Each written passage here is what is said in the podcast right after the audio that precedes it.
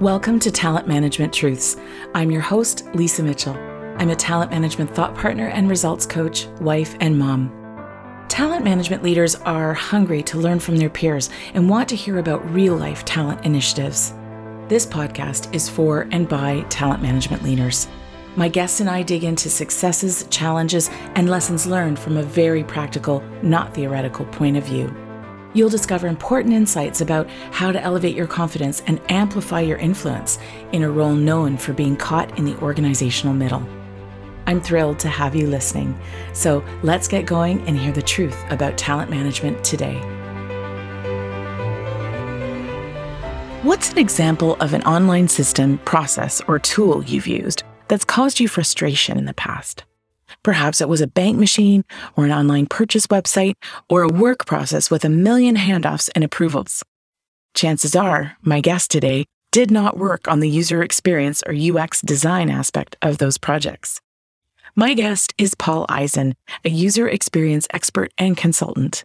He holds a doctorate degree in human factors and has years of broad cross-industry experience. After honing his skills in various companies, including some big names like I B M, C I B C, and one of the big four consulting firms, Paul now consults with various clients to help them transform their customer and user experiences. As you'll hear in the episode, Paul and I go way back. He is someone I count as a mentor and a friend, and I'm so grateful for this conversation. I learned so much, and I know you will too. Enjoy.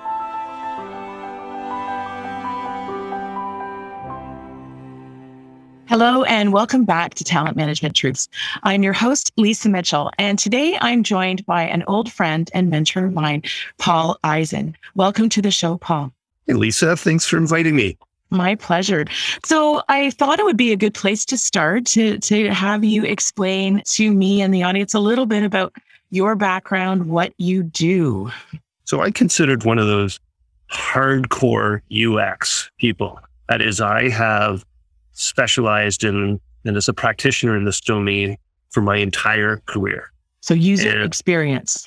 Of user experience, exactly. This started with the deep education and a doctorate in how humans interact with technology and systems and solutions and through a human factors background, and then immediately into a practitioner state where we were looking at how humans interact with technology and systems. I did stints in-house with I B M and with C I B C where we're developing in-house products and solutions and, and processes, as well as spend a lot of my time consulting in that area. And it's really about understanding what do end users value, mm-hmm. and do that through a course of research and then establishing a strategy for how can a solution then deliver that value. And then finally you get into the execution, which is the conceptual design and the detailed design. And of course, all along the way, one of the core principles is engaging your end user community.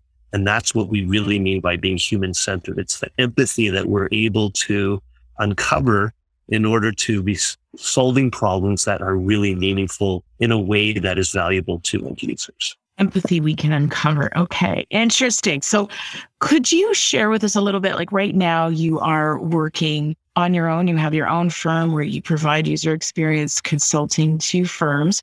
What's an example of, of a project where you've been brought in to, to bring that U X rigor? This one I'll, I'll mention is kind of interesting, and it was particularly engaging for me because it was a bit of a different space. And I was working for a while with a health insurer in the U S, and with the introduction of the Affordable Care Act in twenty twelve, suddenly there were about sixty million somewhat American citizens who had access to health insurance that prior to this, they didn't. And that actually introduced a massive gap in knowledge between the processes and products and services that are available for them and their ability to conceptualize those and actually take advantage of them. And there's this whole space of health insurance literacy that I was spending some time on, trying to really uncover, establish an understanding between of the gap between the product and capabilities available and people's ability to understand, choose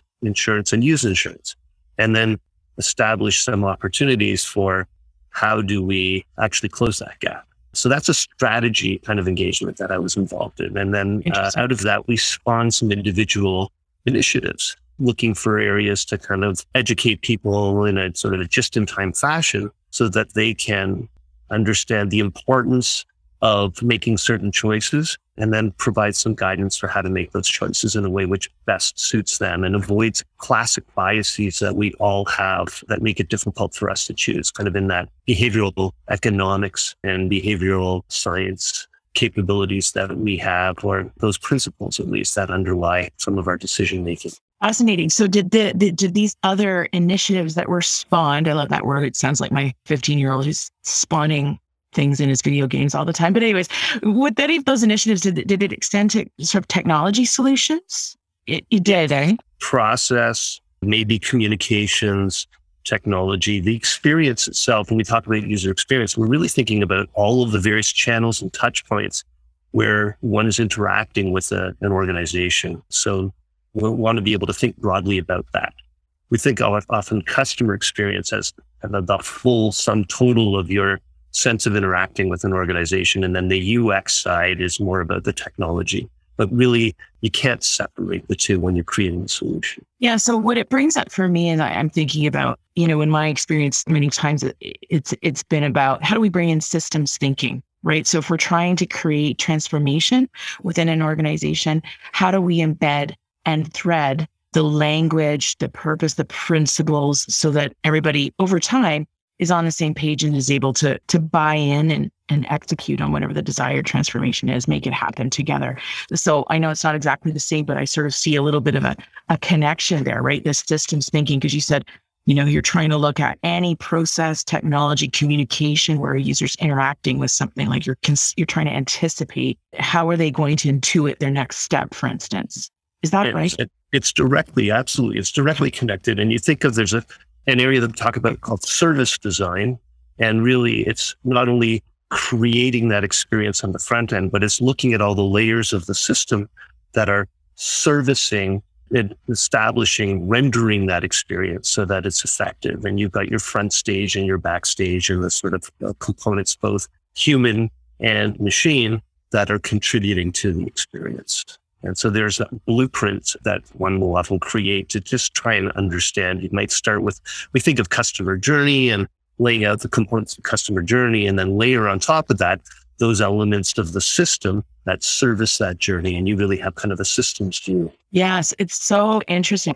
So, and I should share with the audience, like how you and I know each other. So we worked together, and, and this is where we're going to date ourselves, late nineties.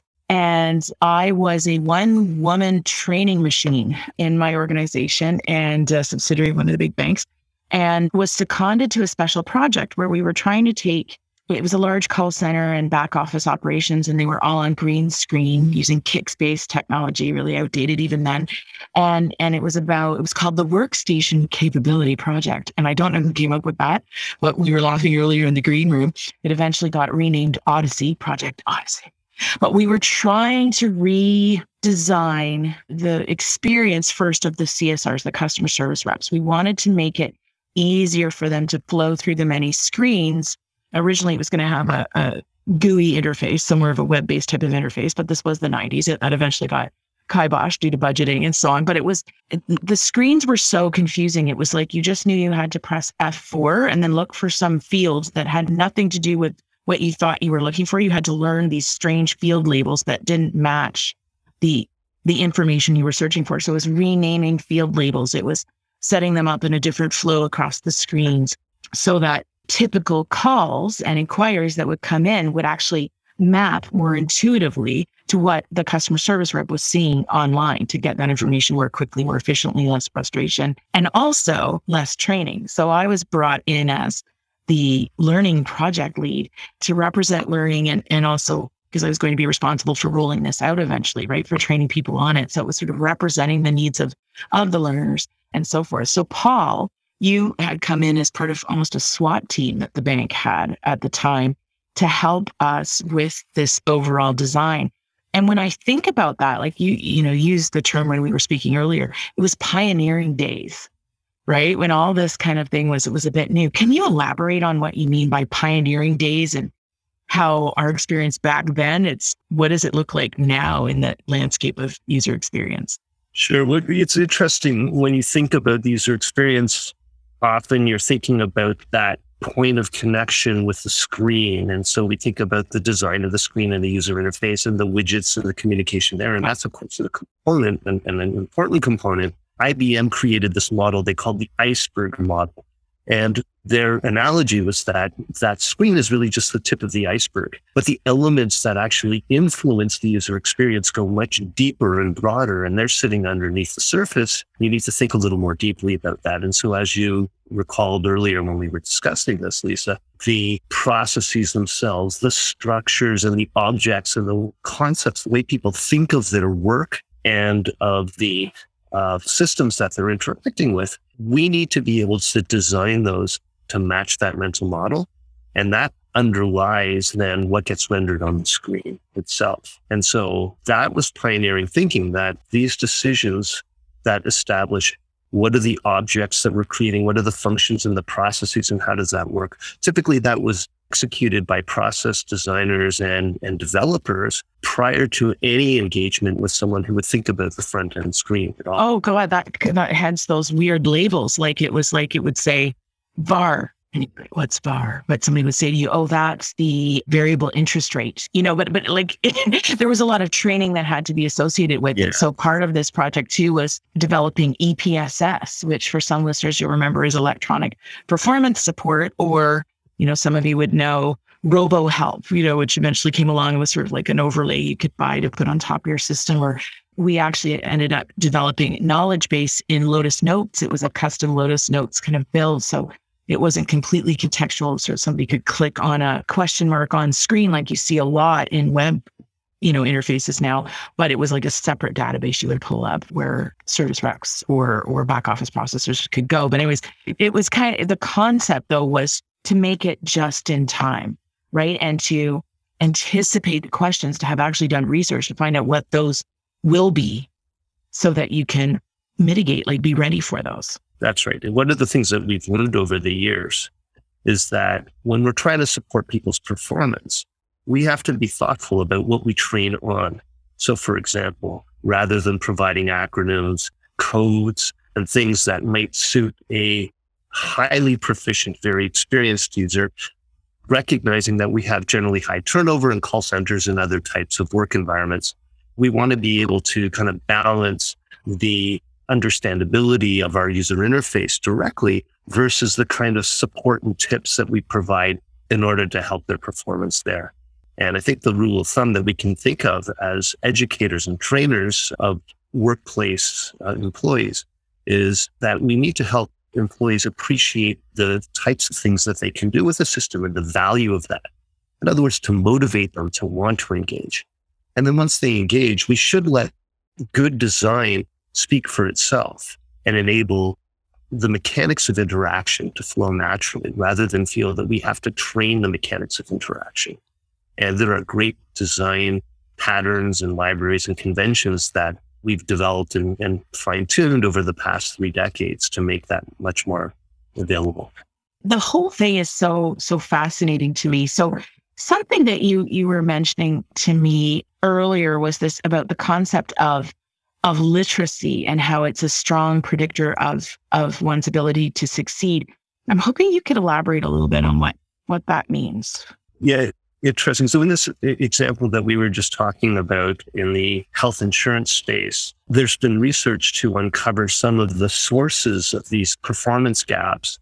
And one of the greatest indicators of success is actually what's referred to as self-efficacy, one's confidence in one's ability to succeed. That alone will spur internal motivation and effort. And that is a, a strong predictor of success. And so that's an area that we want to really touch upon and focus on. And so how does that render in design? It's by reinforcing one's effective decisions, by providing feedback on decisions and identifying areas that were successful and areas where there's opportunities to, to behave in a different way, in a positive kind of constructive reinforcement. So let's let's really take that down into the weeds then, when we look at the whole health insurance case study, so to speak, right? So you've got all of these Americans who now all of a sudden can access healthcare, and and they have they don't know what they don't know, right? And so there's lots of new products available. You you're helping the I don't know if it was the industry or the company look at, well, what's the gap between what we're going to be offering or have here to support and and what people know or need to learn and how they might use it. So what's a practical kind of boots on the ground example of how your work in this space would have facilitated somebody new, you know, making that purchase for the very first time? Well, let's start with, why should people care? With prior research and, and observation, we see that a lot of people just simply will make suboptimal choices. They won't take the time to think through it. People will spend, that's the number exactly, fourteen, fifteen hours researching an automobile before they purchase it. Usually three to five hours researching a mobile phone, which costs a fraction of what health insurance costs. Right. Yet often people will have an expectation that when they're selecting a health insurance plan and making the choices within that, that twenty minutes or half an hour should be good enough. And there's a ton of evidence that people are making suboptimal choices. One. So what's the imp- impact of that? Well, there's research that also identifies that health outcomes are worse, that your actual life expectancy can be lower because people are avoiding, they're choosing a plan which ends up having them pay a lot out of pocket, and they're avoiding the kind of preventive health care that's required in order to maintain longevity. And for that privilege, they end up paying more than they would otherwise had they. Wild. So that's... Well, how so? How do you how do you protect them from themselves from making these suboptimal choices? Which sounds so, really dystopian. Yeah, it's a, it's about finding those right moments and right mechanisms to educate. Just as an example, social proofing, which is an effective technique to illustrate what people who are peers of theirs, peers by location, by education status, by health status, or by age.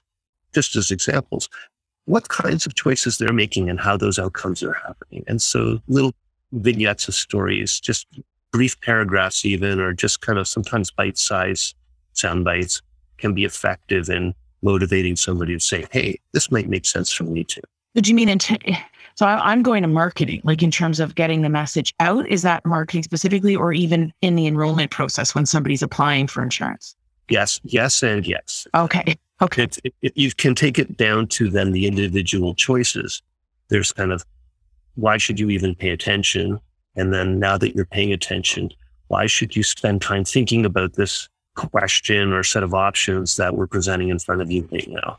Another technique is just really kind of reflecting on how you're protecting yourself and your family. So when you kind of have people take a moment to think about who they're covering and what their current situation is, that's a way of kind of emotionally reinforcing the importance. That empathy piece, right? With those, the, the you've been centered. Okay. Okay. So, and, and all of this really, you know, ties so much to this concept of, well, needs assessment, first of all, you know, which is for anybody who's, who's leading talent, right? Whether you're in H R or O D or learning and so on, you know, you're thinking about, well, what's the need? There's the prescribed need, and then there's what's actually going on, and, and, and how do we, How do we affect change? It's change management. There's a whole yeah. bunch of that here.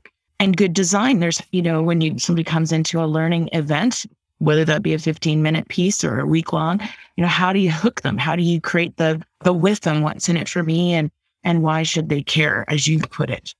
So that's, so that's sort of my read on how these two domains or disciplines can can intersect a little bit. Well, how would you extrapolate to the training world, to the learning, the growth and development world, the, the, you know, user experience principles? Yeah, that's a big topic, but just it? Of, can we cover it in ten minutes? No, I'm kidding. No, just, just, just give us tip of the iceberg. It's okay.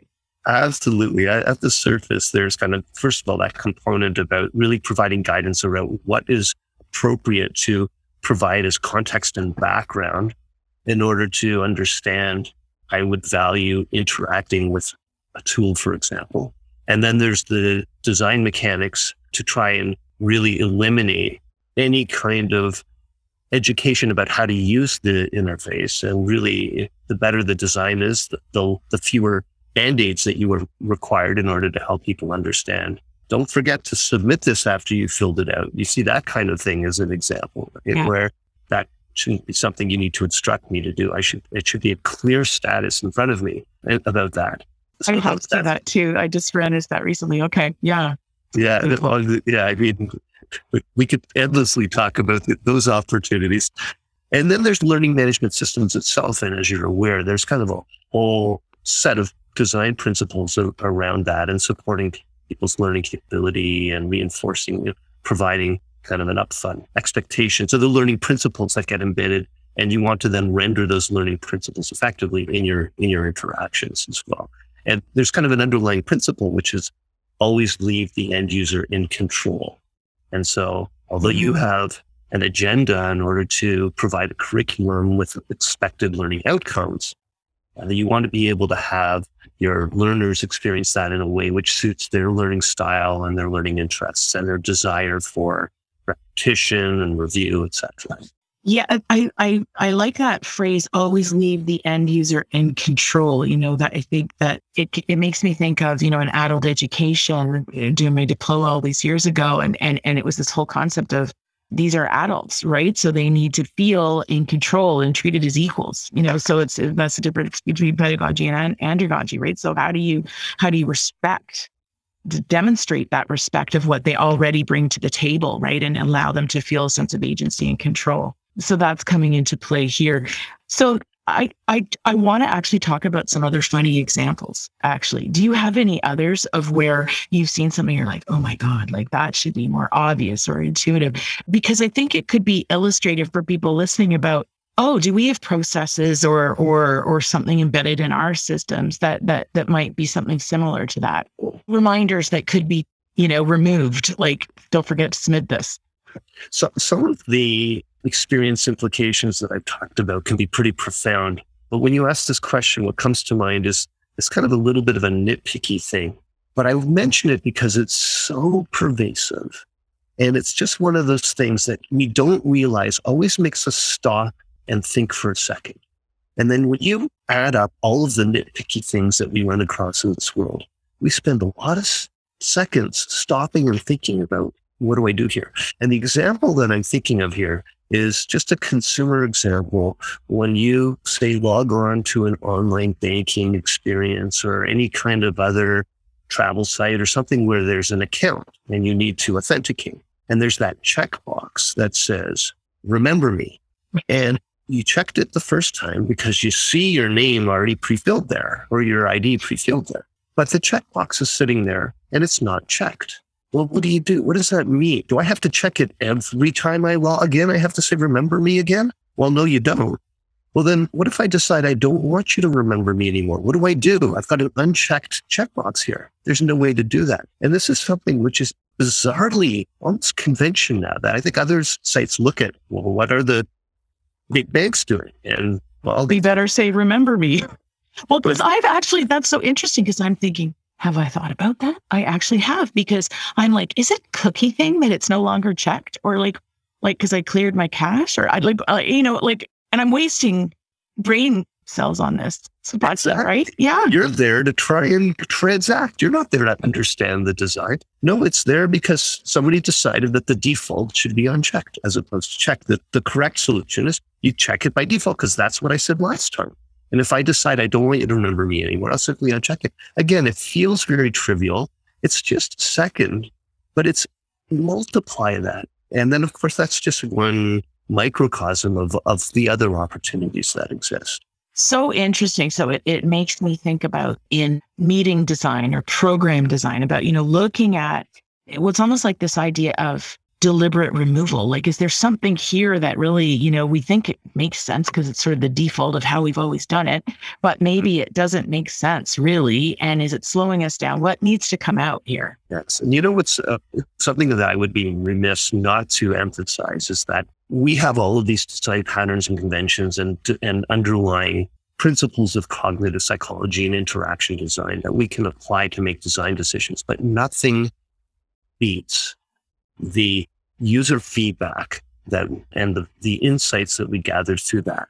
And so a keen researcher will be able to observe the hesitation mm. and probe on it, because it's something that's very subtle, and and you wouldn't necessarily have somebody self-report, oh, gee, I had to stop and think for a second about this checkbox.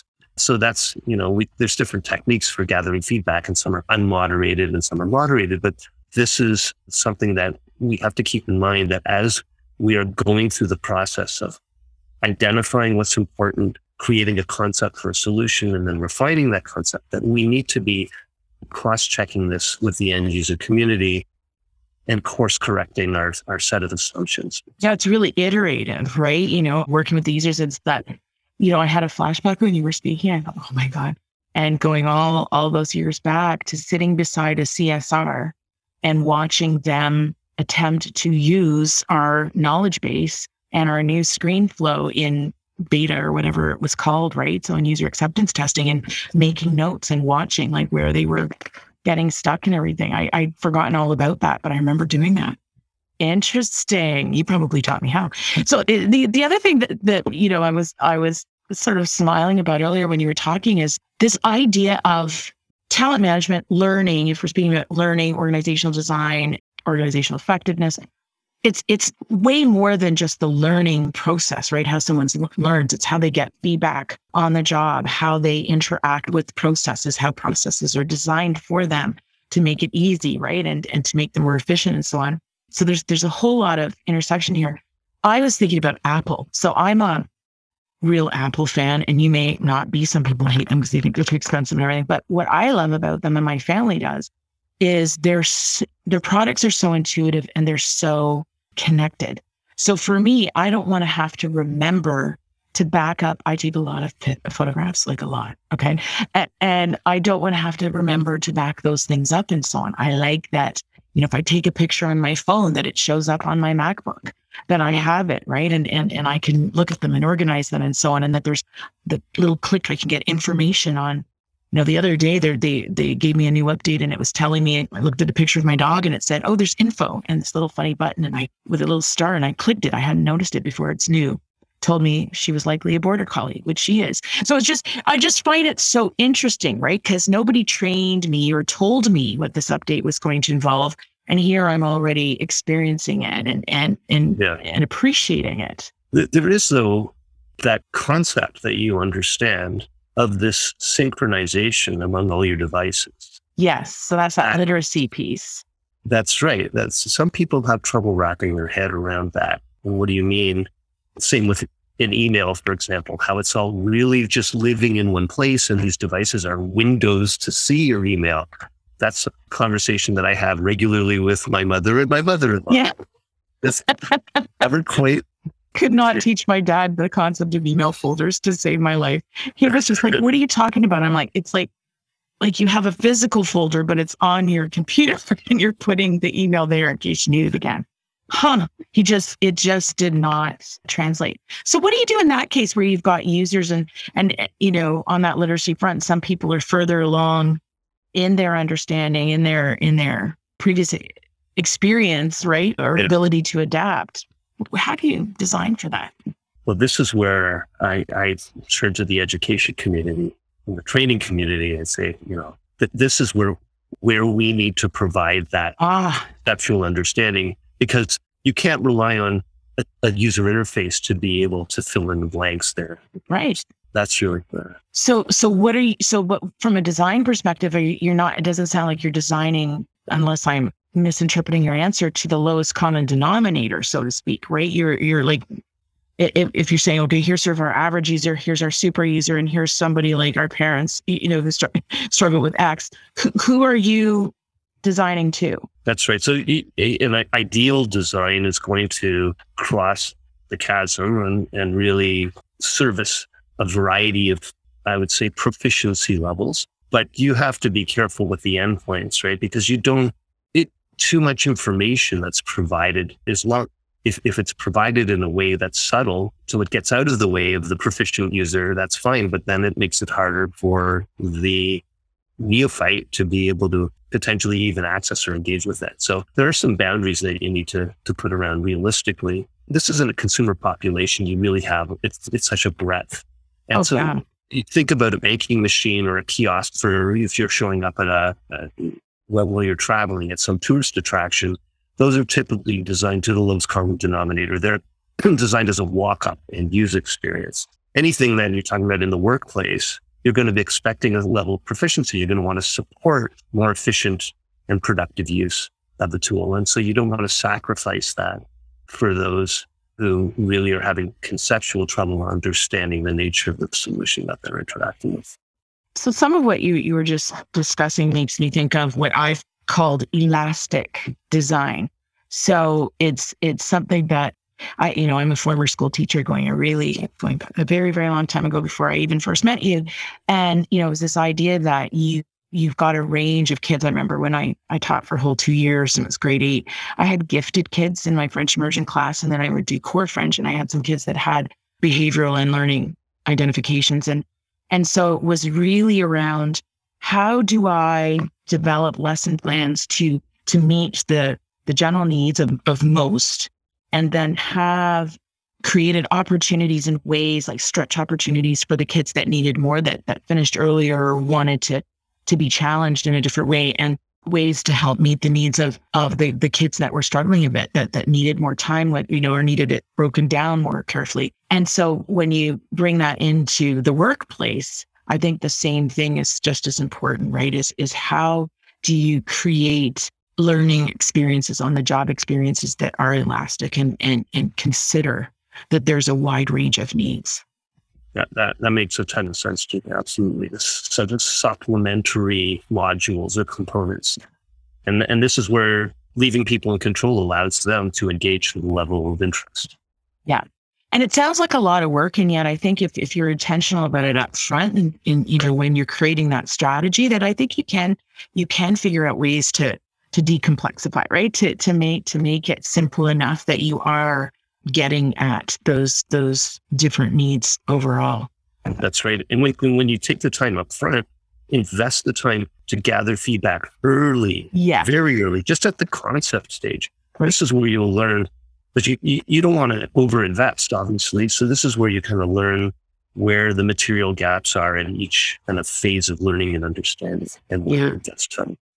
Yeah, so fascinating. I've really enjoyed this conversation, I have to tell you, because I, I knew when I asked you on, you're not, you know, the typical guest profile. And but I hope, listeners, that you really enjoyed hearing from Paul, because this is a, you know, a very interesting, important domain. And I think there's a lot of principles that we can kind of, you know, bring over to our world as, as reminders, as refreshers on what's important and, and how to create the best possible design. So Paul, before we, we wrap up, I have, I have one more question for you. And I would say, you know, what would you attribute to your fascination with, with the human experience, with, with this idea of empathy and human-centered design? It's an interesting question, and, and I don't want to reflect too deeply, but I've, I've always been a questioner of the value. I think I was quoted in high school by my peers as as the guy who always asks, but what's the point? Right? So before you just step forward, it's about really understanding what, what you're trying to achieve. And so being goal-oriented. Mm-hmm. And then as well, with the the training that I got through the human factor side, which is in industrial engineering, again, a very systems-oriented uh, approach, it's appreciating the human is an extremely material component of the yeah. overall system. And let's not just focus on all of this mechanical and electronic kind of system that we're, a solution that we're putting together, but really appreciating the human as part of that loop. And so it just, it seemed like a no-brainer. Thank you for sharing that. And I think I just, I just found the quote for our interview today, which is "What's the Point" by Paul Eisen, because, you know, uh, It, I think that right there, if, if if if listeners get one thing only, it's it's consider when you're when you're doing strategy, designing things, putting them out in the world. It's like consider at every point what's the point. Remember, you know, really refining my instructional design skills when I was doing that training. And really, tomorrow I'm I'm working with people in my my program, The Talent Trust, and, and there's at least three people that need to roll out monthly leadership trainings, and, and they're struggling with, you know, how long it takes to create the content, and, you know, how do we kind of speed this up and still make it really meaningful? So we're going to be, I'm going to be sharing some ways to do that. But I, but I remember in that instructional design program in my practice after was for every sort of objective, learning objective that you have, you're creating an experience around it. You then step back and say, okay, what's the point here? Does this actually get them to that objective? Is it actually, you know, serving a purpose, or is it just kind of fluffy? We're just sharing our thoughts, or, you know what I mean? Spending half an hour on introductions, like why, like what is the point? And if you're not really sure, then that's probably a clue to, to switch things up, to remove something. And you're nodding like crazy. So.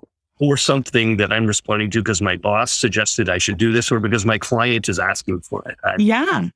managed to have some hard conversations with clients over the years to say, you hired me to do this. But I tell you, you're not going to get the outcome that you're hoping for. So let's think about the outcome that you want and try and find a better way to go about it.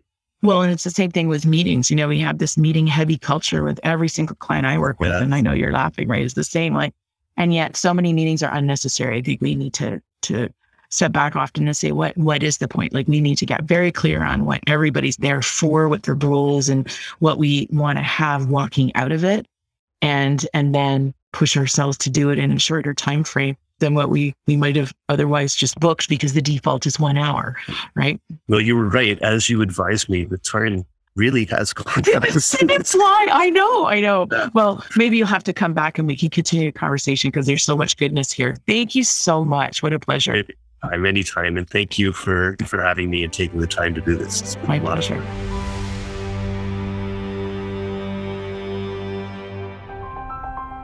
Thank you from the bottom of my heart for tuning in. If you enjoyed the show, please share it with your colleagues. Better yet, head over to iTunes and let us know. When you subscribe and leave me a five-star review, not only do I glow from within, but more people will learn about the show and why they should listen. Until next time, keep telling the talent management truth.